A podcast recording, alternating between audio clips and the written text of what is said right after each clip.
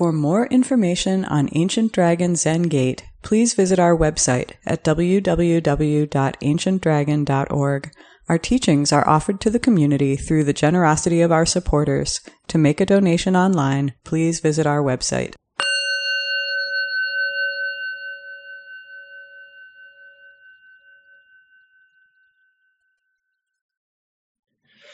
All my ancient twisted karma from beginningless greed, hate, and delusion born through body, speech, and mind, I now fully avow all my ancient twisted karma from beginningless greed, hate, and delusion born through body, speech, and mind. I now fully avow all my ancient twisted karma from beginningless greed, hate, and delusion, born through body, speech, and mind, I now fully avow.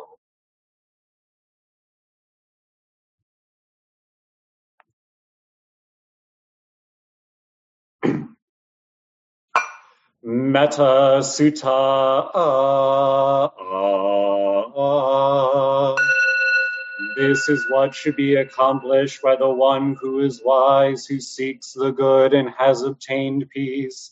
Let one be strenuous, upright, and sincere, without pride, easily contented and joyous let one not be submerged by the things of the world. Let one not take upon oneself the burden of riches. Let one's senses be controlled. Let one be wise, but not puffed up. And let one not desire great possessions, even for one's family. Let one do nothing that is mean or that the wise would reprove. May all beings be happy. May they be joyous and live in safety. All living beings, whether weak or strong, in high or middle or low realms of existence, small or great, visible or invisible, near or far, born or to be born, may all beings be happy. Let no one deceive another, nor despise any being in any state. Let none by anger or hatred wish harm to another even as a mother at the risk of her life watches over and protects her only child, so with a boundless mind should one cherish all living things, suffusing love over the entire world, above, below, and all around without limit. So let one cultivate an infinite goodwill toward the whole world, standing or walking, sitting or lying down during all one's waking hours. Let one practice the way with gratitude, not holding to fixed views, endowed with insights, freed from sense appetites.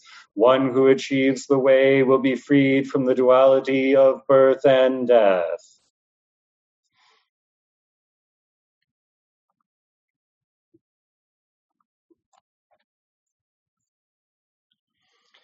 May all awakened beings extend with true compassion their luminous mirror wisdom. With full awareness, we have chanted the Metta Sutta. We dedicate this merit to our original ancestor in India, great teacher Shakyamuni Buddha. Our first woman ancestor, great teacher Maha Prajapati our first ancestor in China, great teacher Bodhidharma. Our first ancestor in Japan, great teacher Eihei Dogen. Our first ancestor in America, great teacher Shogaku Shunryu. The perfect wisdom Bodhisattva Manjushri. May all the Buddhas and Bodhisattvas extend their compassion to the benefit and well being of all sentient beings and to our great abiding friend Barry Lopez. May he find his true place in Buddha's way all Buddhas throughout space and time, all honored ones, bodhisattvas, mahasattvas, wisdom beyond wisdom, mahaprajna paramita.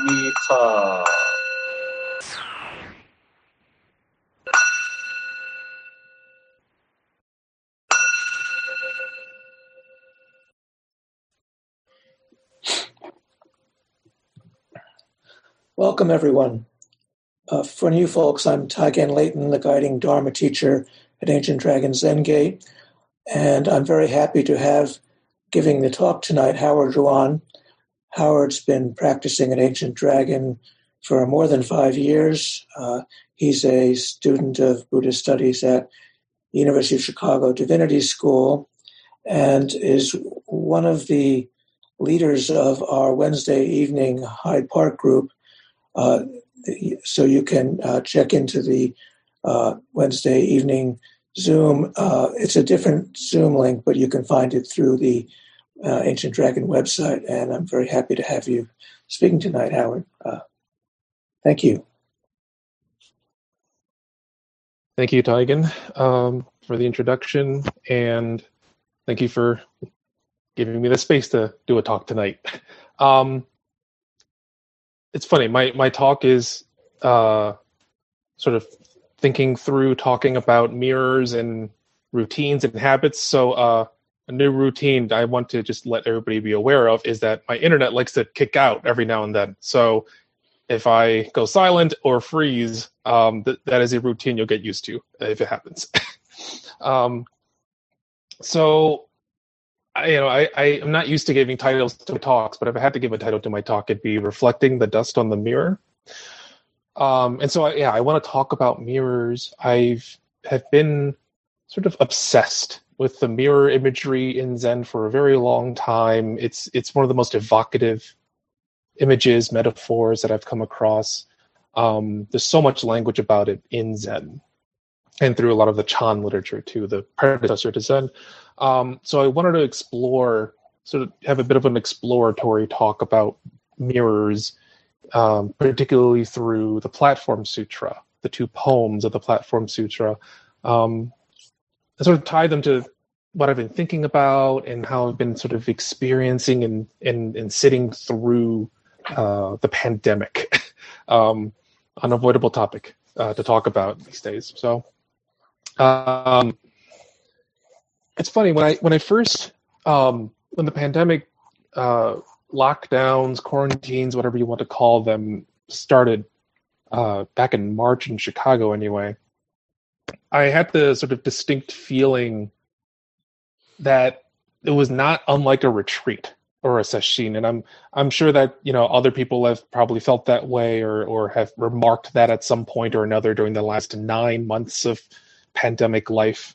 Um, because it was uh, you know whenever I've gone on sesshins, when I've gone on retreats, they've been a drastic shift in in the normal usual routines of my life the the habits of my life didn't have and the external affirmations um, the way that they used to and i had to be accustomed to a very new routine um, in some ways very familiar uh, because i'm a homebody um, but I've also done retreats before. But um, getting accustomed to a new routine while still being stuck in the motions, in the momentum of what I was doing before. And so I always felt that sesshins gave me a lot of space. Um, there was a lot of room to let my karma show up and for me to see it more clearly than I normally would, you know, out in the world doing the everyday thing. Um, so sesshins were a lot like a mirror to me, um, or at least a much clearer mirror than what I was used to. I could see myself reflected in everything. I could see everybody reflected in me. Uh, my perfectionism or my performance anxiety would show up in the various ways I, you know, performed a prostration or the way I chanted or the way I uh, forgot to signal for someone to stop giving me food. and then I had to deal with the consequences of that later. Um, but I could see all the karma I had brought with me much clearer than I normally could because I was in a different space with a different set of rules or expectations, a different way of organizing my life. Um, she's revealed to me the the pervasiveness of my karma and the ever present availability for me of a different response, a different way of performing in the same old skit that I've done over and over and over again. There's only so many times you can, you know, ladle some soup for somebody that you realize that is different every time, but you're also used to doing it habitually. So for me, there was there's been a lot of similarities between the sesshin sort of orientation or or mindset and my life in quarantine. I've been one of the you know I've been fortunate to be a non-essential uh, worker. I, I you know I never thought I would say that I was very happy to be non-essential. Um, I've been very lucky to be able to do everything that I need to do virtually. Um, I am not exposed very much to COVID. It's outside of some grocery shopping. Um, I've been finishing my final year of studies uh, virtually. I've been working virtually. It, has been it's been actually really great for me, even though it's been such a drastic shift in routine. Um, my partner, uh, Melanie, she has also been working virtually at home.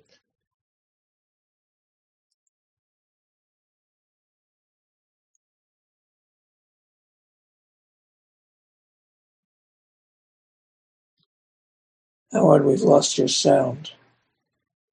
This is one of his freezes.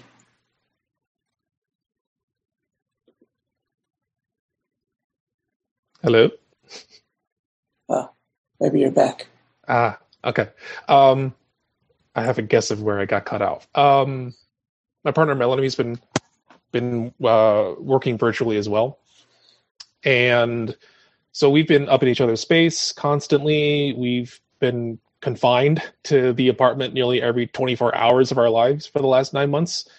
Um, so in that way, it's become much like a like a sesshin for me. I've become really intimately familiar with the contours and the waxing and the waning of my karma, the areas that you know I I wished certain things would happen a certain way, uh, the, the ways in which Melanie and I would have old arguments in a new context and we would just have them again and again.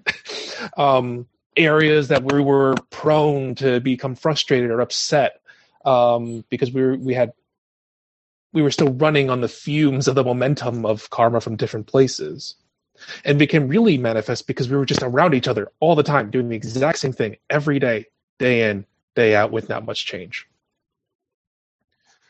so we became manifestly aware of each other's moods, tones, behaviors, and a lot more subtle ways than before. And and it's been interesting. I think that our relationship has gotten a lot stronger over this quarantine, just because we we've had to navigate that. Um, sometimes the karma flares up in surprising ways. Sometimes we're caught up in the rush of it, uh, and sometimes we're able to step out of that whirlpool and see something a bit different. So I, I kind of wanted to use that as a you know a bit of a frame for thinking about the mirror and the space of this mirror you know? What is it about having this am i gone again? No. Okay. Um what is it about having this like reflectivity of of the quarantine of uh, sesshin and what we do in sesshin. You know, we we do zazen, we do sitting meditation, we do walking meditation, we do eating meditation, we do we do everything in zazen. What is this mirror-like nature? This mirrorness of things. Um, and to work with this, I want to turn to the Platform Sutra. Uh, focus something, focus a little more directly on something from the tradition. Um, I'm sure that's you know a fair number you know some of this, but for those who don't, I'll just cover some really quick details. Um, This is because I think it's good to make sure everybody's on the same page. Um, the Platform Sutra is the text that uh, most well known for featuring the teachings of the sixth patriarch, fifth, uh, sixth patriarch Huineng. Um, historically, it was probably composed in like the eighth century or so. Uh, it's been attributed to Huineng, but it's probably written by disciples to legitimate the school and whatnot. Um, it was a really critical text in sort of working out the disputes uh, about gradual enlightenment or sudden enlightenment in the what's called the northern and southern debates. Um, it eventually becomes a pretty conservative, like orthodox position um, in terms of the literature over time. Um, but you know, that's the historical realities. I'm not as interested in that. Um, I'm really interested in engaging the Platform Sutra as a story and what happens in it as a story. So I'm just focusing on the first part, which is the sort of the life of uh, Huineng. Um, Huineng was born to a father. He was a government official, later banished as a commoner. And when his father died, his mother and uh, he decided uh, decided descended into poverty, and they sold firewood to make ends meet. And one day, Huineng um, makes a delivery of firewood, and he hears someone recite the Diamond Sutra, uh, which is pretty much a primer on emptiness. And upon hearing the Diamond Sutra, Huineng is awakened. And he asks the person who's reciting it, you know, where did you where did you learn this sutra? Where did this come from? Who taught you this? And this person directs him to the fifth patriarch, uh, Hongren. And so after some time, he uh, he goes to studies under Hongren, and uh, after he's been practicing for a while, he uh, the teacher Hongren tells his students that they have to look into themselves and grasp their original natures. And so, if a student uh, he he asks a student can write a verse demonstrating their awakening, Hongren will give them his robe and the Dharma, transmit the Dharma, make them the sixth patriarch. Um, and I, uh, this is a tangent, but I always thought this was one of the most hilarious bits of the story. The students decide not to bother. They're like, "Oh no, we we don't got this. We don't have this at all." And they wait for Shen Xiu, who is um, sort of the one of the head monks at the time um, at studying under Hongren. They just they're deciding to wait on him to just write the verse and do it for them, basically. And I, have always found that to be a really hilarious uh, bit of the story. Um, so Shen Xiu writes a uh, verse on the wall in the middle of the night because I, he's a little bit not sure if it'll pass. You know, it'll, it'll pass for Hongren. And these poems are the ones I'm really interested in. So Shen Xiu writes uh, writes the poem. The body is the Bodhi tree. The mind is like a clear mirror. At all times, we must strive to polish it and must not let the dust collect. And so next day, Hongren approves of this verse, tells the students they got to recite it. It'll let them see into their own natures. It's not, you know, it's not it, but it's it, it's pretty good and it's worth reciting um, in the future. He's uh, one of my favorite bits is he says the he describes Shenxiu as having arrived at the front of the gate but not having entered it yet.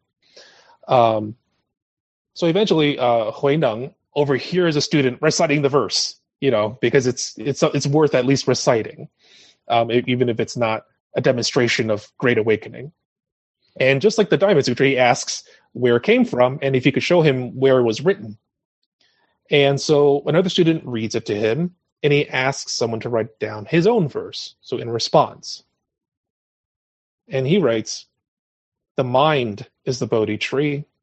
The body is the mirror stand.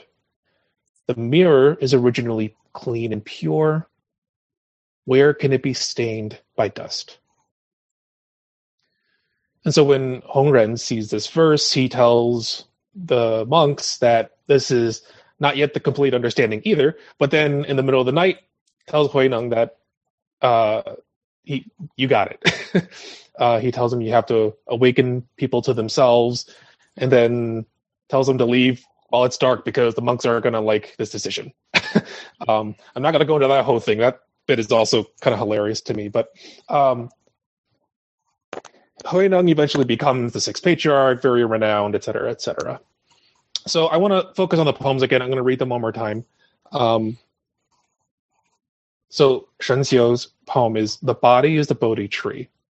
The mind is like a clear mirror. At all times, you must strive to polish it and must not let the dust collect. And on face value, I think one way to interpret this is pretty clear, pretty simple, pretty orthodox sort of interpretation is um, there's a there's a mirror um, and stuff falls on it and you got to clean it off. You you have to sit, you have to do the practice, you have to do XYZ to get to the mirror or to get to the Bodhi tree, to get to awakening. Um, there's something wrong about having dust there. And Huineng's verse is the mind is the Bodhi tree, body is the mirror stand. The mirror is originally clean and pure. Where can it be stained by dust? And so for Huineng, it's more well, one he reverses the body and the mind, which is interesting. Um, but for him, the dust isn't a problem. The mirror is already clean. It's already pure. What's the what's the what's the problem with the dust? There's no issue here. Um, and so one way to read it is that you know if you take the story at, at its face value, I think um, you can read it as Huineng was right and Shen Xiu's uh, verse is not correct. Um, Huineng is the ultimate truth. Uh, that is originally clean pure. But I've always, even when I first read this, I was always curious about uh, Shen Xiu's poem because I, I felt like you needed both for it to make sense. So I've always read both at the same time. I've always had them both sort of um, uh, sort of in conversation with each other in, in, in my understanding and in the way that I've sort of internalized these poems in my practice. Um, that the mirror is clean and pure. It's always clean and pure. It's originally clean and pure, and it also collects dust. So that the body mind, as you know, Dogen's favorite phrase, um, or one of his favorite phrases, anyways, is a mirror itself, and it comes into contact with other body minds that are mirrors. It sees itself reflected everywhere. It reflects everything, but that includes the dust. And I really do take this like really literally. um, if you like, if you get if you get a mirror that's like, you know, you throw some stuff on the mirror, the mirror doesn't stop working just because dust is on it. Um, it continues to work sort of regardless or in spite of or maybe even you know alongside with um, the thing that seems to obscure it so when the mirror is covered by dust it just ends up reflecting that dust that karma and all the different ways it shows up and you know, I Huineng couldn't have really written this verse in response without Shen Xiu's first verse. So Huineng's demonstration of awakening was also really dependent on the dust of Shen Xiu's so-called wrong verse. Um, he needed to respond to this dusty verse to be able to demonstrate his awakening. So I find this really applicable to our own situation. Um, it's really difficult to reflect um, in a certain way. It, it, it it's it's it can be hard to be present with whatever comes up, whatever arises, whatever perishes, um, and especially when we are uh, taken in by the many layers of dust that coat our senses. And I think that's sort of the key turn, right? Like it's it I think a, a knee jerk way, and I know that's it's my knee jerk way, is to always treat the dust as a bad thing I need to sweep away and never have. Um, the other way to of, of of handling that is that if we look at the mirror as something that's always already there, that's always functioning, whether than not we are trying to make it function. We we become more readily available to what's being reflected to us. So that the dust itself becomes like grist for the mill. You can have the dust becomes the the the sand from which mirrors can be made, or something like that. Um, and so when I think about the mirror, when I think about reflections, when I think about karma and habits, when I think about a lot of thinking, uh, when I think about pandemic life, quarantine, et cetera, et cetera, um, you know, I think about zazen. And when we do sitting zazen, formally we sit in a specific kind of posture. It's a almost like a container, maybe a mirror itself, during which we experience seemingly everything and seemingly nothing at all. We return to the breath, we return to the body. But the breath and body are, arise from conditions. They are always with conditions. They're always sort of pervaded completely in and through karma. But it's also not separate from the luminous mirror like Buddha nature that is inseparable from everyday life.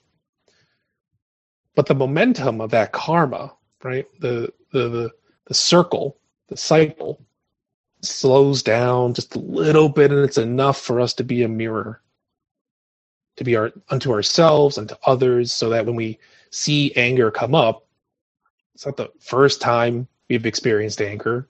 Uh, after a while, we can go, "Oh yeah, that one." but you also sense that, oh, it's that one, and it's not quite the same. And we get to have both. We get to have, we get to recognize the the currents of karma that we swim in, and also recognize that it's carrying us in a different way than it did before. We unearth this awareness that's always been there, that's always been, I like to think of it as dutifully reflecting our karma. Um, and yet that you know we were unable to notice because we were so busy caught up with the dust I was cleaning yesterday. Actually, I was spending a lot of time cleaning yesterday. And I was just like scrubbing madly at the, at the stuff on the stove top. Um, and like I was putting so much energy to get these tiny little spots out that I failed to notice how clean everything else had gotten. um, that's where the idea came for this talk, honestly. Um, so as as Dogen, uh, our 13th century founder, taught, practice and enlightenment are are one and the same and once enlightenment is is realized, one realizes that Buddhahood has always been actively functioning. Our, you know, I, you can think of it. I can think of it as as you know we're mirrors or things are mirrors, but I I also like to see it as you know mirroring, mirroring, mirroring. It's all verb. It just keeps happening, and we just fail to notice the mirror functioning. But we're not trying to force it. It's playing the part. It's it's enacting it. It's performing um, in the sense of doing it. Uh, to do zazen, to do the sitting, to take up the posture, to settle, to abide and non-abiding. Favorite Zen phrase. And so zazen is a formal sitting practice isn't just the space of a mirror it's like reminding ourselves it's rebodying ourselves as the mirror that we always have been are and will be and when we ref- remember this infinitely reflective capacity over and over again we can with a little more ease meet the karma that comes with us that we bring into that that follows us and that we are a part of inseparably on and off the cushion when we engage with the everyday. And so I, you know, there's there's there's sitting zazen, and then I like to think of it, you know, sort of the everyday life version is sort of just living zazen. Um, and when we do living zazen, we enact zazen in any kind of posture any breath, any body, any mind, any karma, any speck of dust offers us the possibility of awakening. We become more tuned to the dust on our mirrors. We're more readily able to clean it off just in time for the next layer of dust that will inevitably fall on it. Shen Xiu's verse tells us about the necessity of having to clean the dust off the mirror. Huineng's verse, I mean, he notices that he, he doesn't say that dust isn't there. It just doesn't stop the mirror from doing its thing. So recognize he recognizes that the, the mirror is always reflecting whatever comes before it. Dust, a different speck of dust, or something else. So zazen is not, you know, just on the cushion, right? It's something that we put into practice every day, every facet of our lives. So we become more intimately connected with our mirror-like capacity so that uh, my brother is here and this is a phrase that comes a lot from um, the quantum tradition. Uh, when red comes, red. When blue comes, blue. When frustration comes, frustration. When fear comes, fear. Um, whether that's inside, you know, internal or external of our body minds. And I, I, I've come to see over time, and I, I think it's it became much clearer over this pandemic because of this sort of strange these strange conditions under which quarantine is is like a sesshin um, that doing zazen in in the everyday is like cultivating a willingness to see what's always already reflected and reflecting uh, in our body minds and I, I think it's been particularly uh, poignant or or or or there's a there's a there's a there's a certain level of seriousness more than there was before because we're dealing with a with a with a pandemic. It's a health emergency. Um, tells us that we should practice zazen as if our heads were on fire. In other words, to you know to liberate ourselves, um, but our heads are always already on fire. um, sort of in reference to the the burning of our desires. Zazen helps us see how the flames of desire uh, burn us, and it's not like they stop because they help light things up too. And I've been seeing it as they they they Zazen helps us become better fire keepers mm. of a bonfire that lights up the darkness because desire does give shape to things. It does lend definition to things, but it's when we let the desire things. We, you know, it has to be this way. It has to be this way. It has to be that way, and all the different ways that that manifests in all the karma that we have. That's when we become obsessed with that speck of dust on the mirror, rather than noticing that there's something reflecting that dust at all times. So during this pandemic, that's looked like me being willing to experience my sense of grief over the loss of my normal life, willingness to see my anger over wealth inequality and the broken healthcare system, the massive handling of COVID. Um, it's been my willingness to really see the social anxiety and the, the fear running amok, willingness to eat to accept that things are impermanent, even though I don't like that, um, including the things that I wish and hope will, will you know would be for the better, so that I can remain responsive and always reflective of where I am embedded, how I am embedded, how I uh, flow in and out of different karmic situations so that I can be ready to respond, so I can be ready to be able to be with whatever it is that comes up and whatever arises and whatever perishes. So that is my talk. I hope that that made some semblance of sense and it wasn't too rambly. um, but I uh, yeah, I'm curious to hear any thoughts, any responses. I am also open to, you know, very much open to this being a conversation not uh, a Q&A. so thank you all for listening.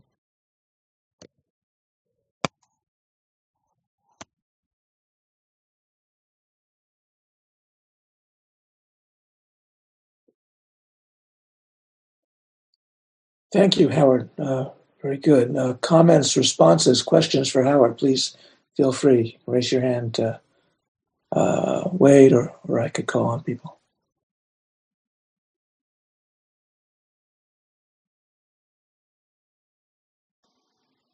Hi, Howard. It's Nicholas. Hey. Hey, um, so good to hear you speak. Thank you. Yeah, I'm so glad I tuned in tonight. Um, and I, I just, uh, I loved the way that you sort of framed our human experience as as karma so clearly. Like, um, and it's just very helpful for me to think of my reactions and my patterns and my thoughts and behaviors, you know, in the context of karma because it it uh, is easier for me to not take it so personally, which kind of lightens my experience up in general when I don't because it's not personal, right? It's, karma, and uh, it's something I have to work with, but um, I don't have to blame myself for it. So it's I and I was also thinking of the taint as maybe like shame, you know, like somehow related to shame, and and so um, yeah, I don't have to, you know, that I I, I can be pure and uh, tainted at the same time, and it's uh, it's okay. So thank you so much yeah, I you know I uh, I, I one way I, I like to sort of approach this is the uh, this is maybe not the best method, um, but when in doubt, go middle way. um, when you skew too hard on the side of purity, you can think you've never done you've never done any wrong in your life and nothing. Uh, you're incapable of evil. You're incapable of wrongdoing. You're incapable of just hurting people. Mm-hmm. Um, the skew on the other side of everything, you know, I am entirely dust. I'm entirely, um, uh, uh, the, the, I am bad through and through. Um, that gives you no elbow room. That gives you a very rigid worldview in which you are stuck mm-hmm. for a mm-hmm. very long time. um, you are you you are not able to imagine that there's a different possibility out there um, it's freeing to recognize that you are both totally conditioned by karma that is personal and cultural social historical and to know that at the same time while there are all these conditions of karma they've also come together in such a way that it could only show up in this specific way in this specific time right now. So we have our habits, but then the habits can show up differently each time. Mm. So I don't know that that's the helpful response, but yes, thank you.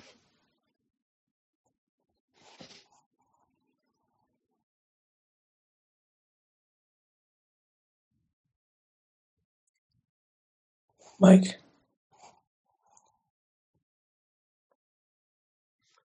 Howard, thank you for your really wonderful talk. Um, uh, yeah, it's, it's just like so relevant. Um, uh, Wade and I moved in together during the pandemic in, in May, and so um, the whole experience has been like a mirror. It's a play of mirrors in a way. Um, uh, you're giggling right now. Um, Uh, just in the fact that like things that like I, I've mostly either lived by myself or if I've lived with roommates, you know, I kind of kind of kept to myself sometimes. So um, there are a lot of things that like I kind of never noticed that I did um, that are in a way being reflected uh, back at me. Um, and you know, from very small things about you know how I things that I do with my fork when I eat to um, very more annoying things that I do um, that can be you know overwhelming in other situations and um, it's been it's been a lot of work to um, kind of going back to what you were just saying you and Nicholas about the middle way where it's like um, when a lot of those things get reflected back at me um, I feel wrong. Um, or I feel it's like oh I shouldn't do that. Oh okay I won't do that. Um, but it's then having to you know sort out you know kind of where where I am versus like um, oh this is just new because you're you know someone's talking about it or like confronting you or like showing you these things that you do. And they're not necessarily bad or good but just the experience of being shown that really intimately for the first time has been hard for me. Um, and i don't know if you can speak to the same thing but um, but i'm also incredibly grateful for that reflection because um, it is it's two mirrors going back and forth in this interplay. And so there are things i'm sure that i do to him that are just as well. And it's his the the the dust on his mirror is also. So it's not a pure reflection you know it's things you know being looked at through his lens. So um, it's just different. So anyway um rambling but all that to say that um it the it's a grateful experience to have that kind of interplay through real karmic mirrors. Um, and i'm very grateful for it and i really resonated with uh, your talk. So thank you. Yeah thank you for sharing. Um, I I still distinctly remember one of the the um, more uh, I guess visceral experiences I had um, in Sesshin once where I don't know I think I just got like annoyed at at the at a for some for some irrational reason. Yeah um, maybe just no reason. I'm not sure. Um, got really annoyed at the way somebody uh, did or didn't see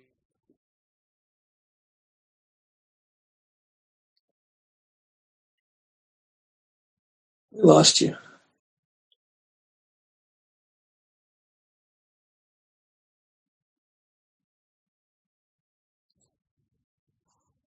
Hello?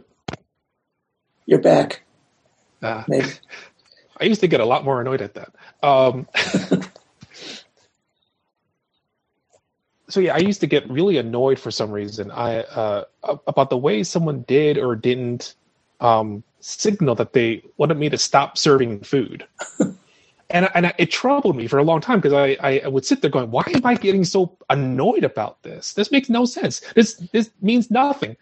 And then it meant the world after a while of like, I I can I can go a certain route and think of this through like psychodynamically or something or like I'm in social work school too, so like I can think about this cognitive behaviorally, all this shit, right? Oh, sorry, all this stuff. And the thing is, I it, it didn't so much matter my the way I was figuring out what was going on or something like that, so much as oh my god, that this much of a tiny little thing that happened, I bring so much of my conditioning, I bring so much of my karma so much so that I get pissed off at this random person who I barely spoken 50 words to to this day. What else am I? Where else is this showing up? In how many ways is this showing up that I'm not even privy to yet? Um, and if, you know that has been multiplied during the quarantine. um, whether that's with my partner or just my with myself why won't you why don't you learn how to bake bread like everybody else is doing you know that kind of thing thank you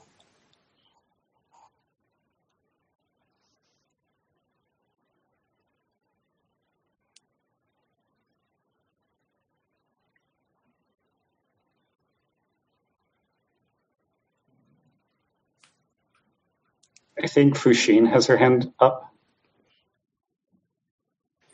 Hi, Howard. Can you hear me?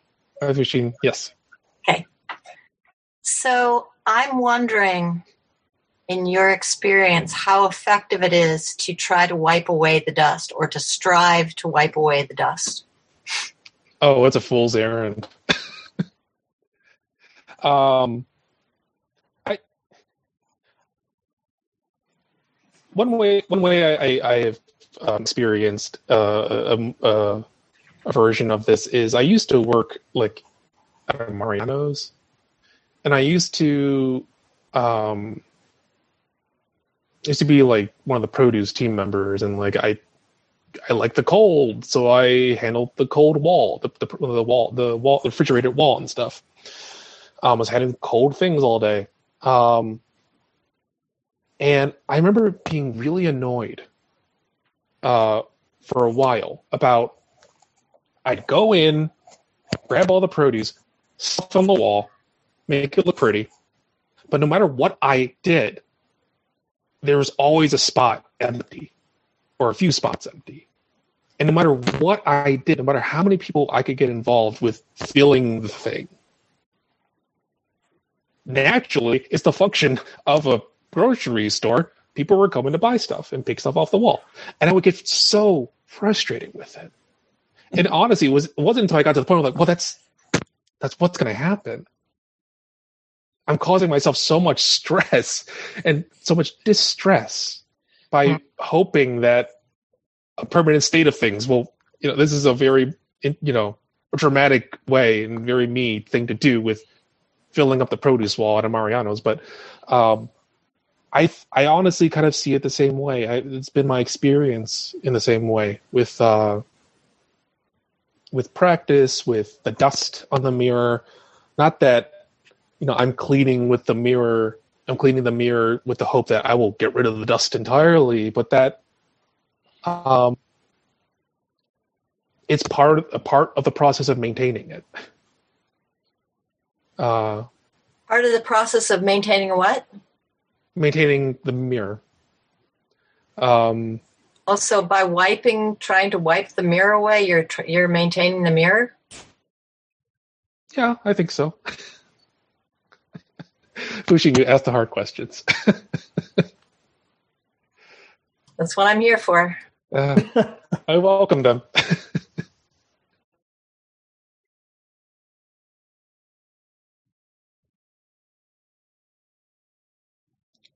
David Ray. I'm not sure this is going to work because. Uh oh. Uh oh.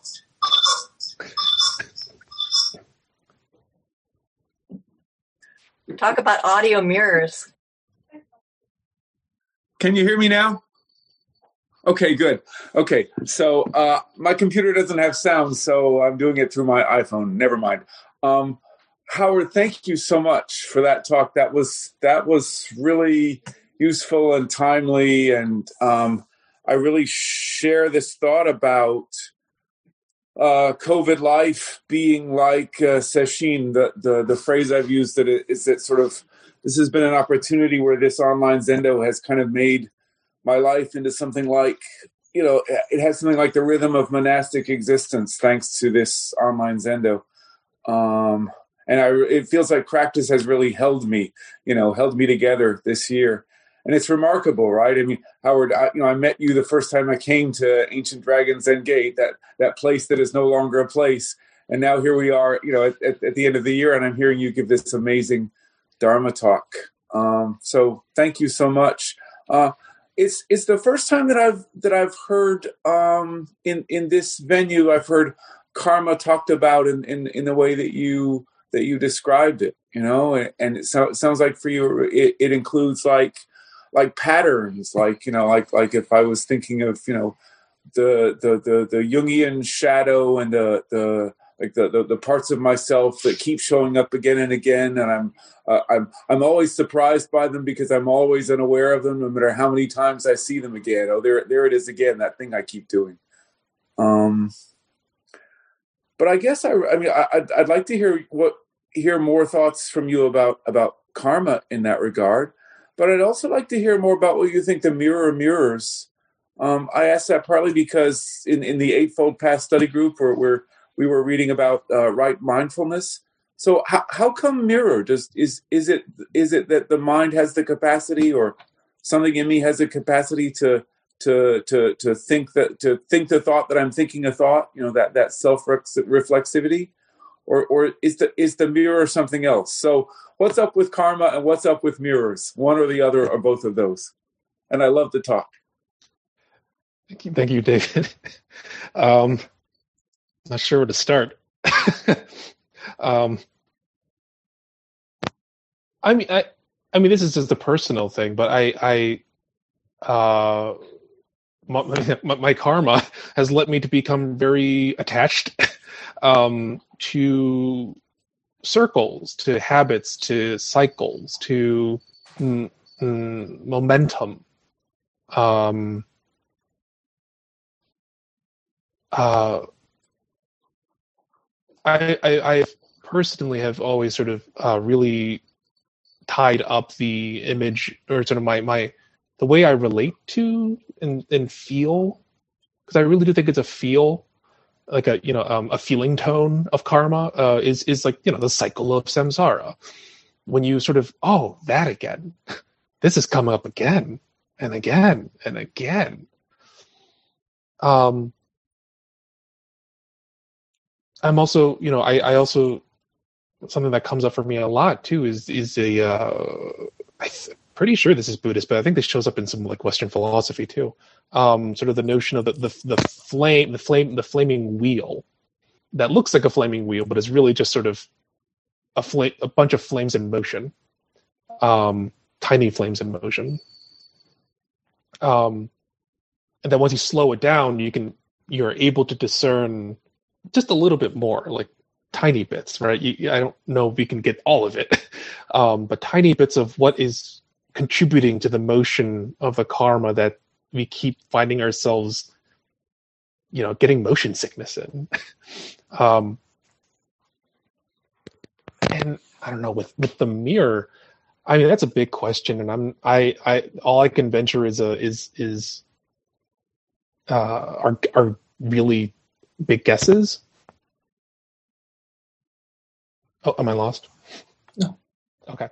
Um, yeah, all I can do is venture big guesses about that. I do think that there is something about you know that self reflexivity, the the self awareness, um, and something about the the almost pointlessness of the infinite regress of the oh great i now i now notice that i'm having a thought that i'm having a thought that i'm having a thought that i'm having a thought oh great that doesn't do anything but can we just get back to what's happening there like in that immediate the, um, the embeddedness in in the fact that i am i can't seem to get behind the behind there's a behind and because the second i get behind the behind i'm just behind again Uh, I don't know if that makes any sense, but I seem to like always find myself backed up, like backed up against a mirror, or that I am the mirror, um, and that there isn't. Well, I was going to say there isn't a mirror reflecting a mirror, but I think that there is, um, as as Wade and Mike uh, described it. Um, yeah, I don't know. That's that's a hard one. I hope that uh, was in any sense helpful.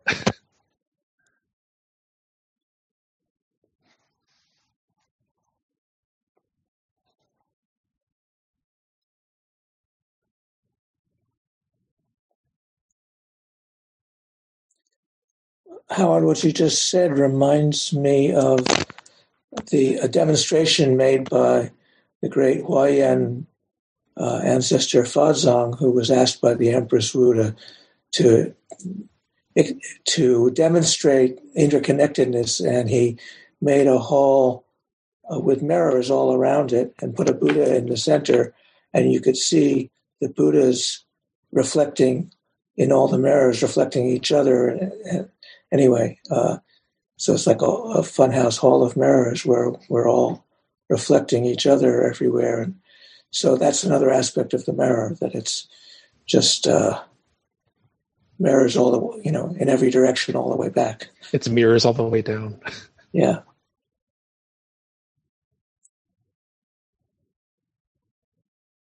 Paul has his hand up. Um, you know, the, the great thing about mirrors are that they have no there's they have no abiding image. They're like they're like an example of, of, of our of our of our true being, where we have no no no abiding nature. We're we're open to whatever whatever the world is uh, whatever the world is showing, and also it reflects everything just as it is, which is another great aspect of a mirror. Um, and I'm I was I was I was quite uh, anyway. Our teacher, um, Taigen, and my teacher, uh, Tenshin Roshi, he he always says that we we clean we clean because we're already clean. We bathe because we already bathe. It was the Tassajara that was part of the cha- part of, of our chant there.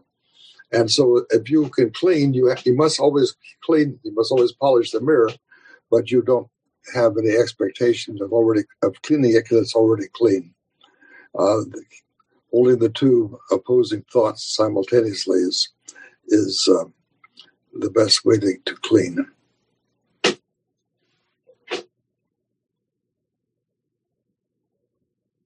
Well, there it is.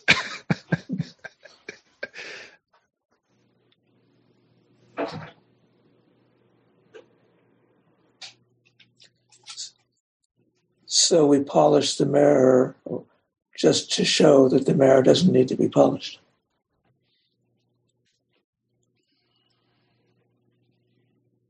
It. I was just reading something that referenced a koan, and I'm going to horribly misremember um, this koan, but one one practitioner um, asked the other, "So is there practice and realization or not?" And and the other says, "It's not that there is no practice and realization, but that they cannot be tainted, or that they're originally untainted. Maybe they can't. They cannot be defiled. Yeah, defiled." Um, and I was reminded of that. Well, one from what what Paul was just saying, and also um, from the second poem in your talk, Howard, um, that the you know you you can't. Uh, what, what, dust is there to polish off the mirror? Um, but I also like your your note that a, a, mirror covered in dust is reflecting all of the dust. It's it's fully functioning as itself. You know, it's maintaining its its full functioning um, even while covered, and maybe that's um, how do I want to phrase this? Um, like the more karmic accumulation you have, the more you reflect that accumulated karma, and if you can if you can polish that off, you're still reflecting the same, but there's there's less karma to be reflected back. Maybe I'm thinking about this the wrong way, but that's that's what came up in my mind. Yeah, I'm also, I'm also uh, reminded of the the Matsu uh, story of. Um, I think yeah, I think Matsu was the was the disciple at the time, um, and Matsu is is doing sitting meditation, and Nanyue shows up and it's like, "What are you What are you doing?" It's like, "Oh, I'm I'm sitting to become a Buddha." and Nanyue picks up a tile and starts rubbing at it. and was like, "What the hell are you doing?" It's like, "I'm Paul. I'm trying to make this tile a mirror." And Matsu Matsu's like, "You can't, you can't do that. That's not going to make. No matter how much rubbing you do on the tile, it's not going to become a mirror." And Nanyue is just like, "Yeah, well, why do you think that sitting is going to make you a Buddha?" Which there's a lot happening there in terms of mirroring and what what the effect of sitting meditation does, but I think there's enough going on there too that you can um, read it as well. It's not you don't sit to become a mirror. um, you don't sit to uh, uh, you know actualize or or or or be a Buddha. You doing it is it. Um, just this is it, right? And Dogen's commentary on that koan is, is yes, you should polish a tile to make a mirror. Mm-hmm. Yep. uh, so maybe we should close, but let uh, Paul, you have the last word. You have to unmute yourself first, though, Paul. I like the story that's uh, that's much much simpler, more straightforward, and and the the the monk that's that's raking the leaves, the, the fall leaves in the garden. He's trying to get every ass leaf, every every leaf up, and uh, he's very proud of his activity. And when the master comes along, he shows it off proudly, and the master says, "It's not. You haven't finished." And he goes over and he shakes the tree, and more leaves fall on the grass. And now, now it's perfect. So there's there should not cleaning and, and cleanliness should not be confused. On that note, uh, why don't we do the uh, closing chant and then we'll have announcements. So, thank you for a good discussion. Thank you so much, Howard. Wonderful talk. Wade, you can do the do the four bodhisattvas. Yes. Here, let me put those words up real quick. Uh-huh.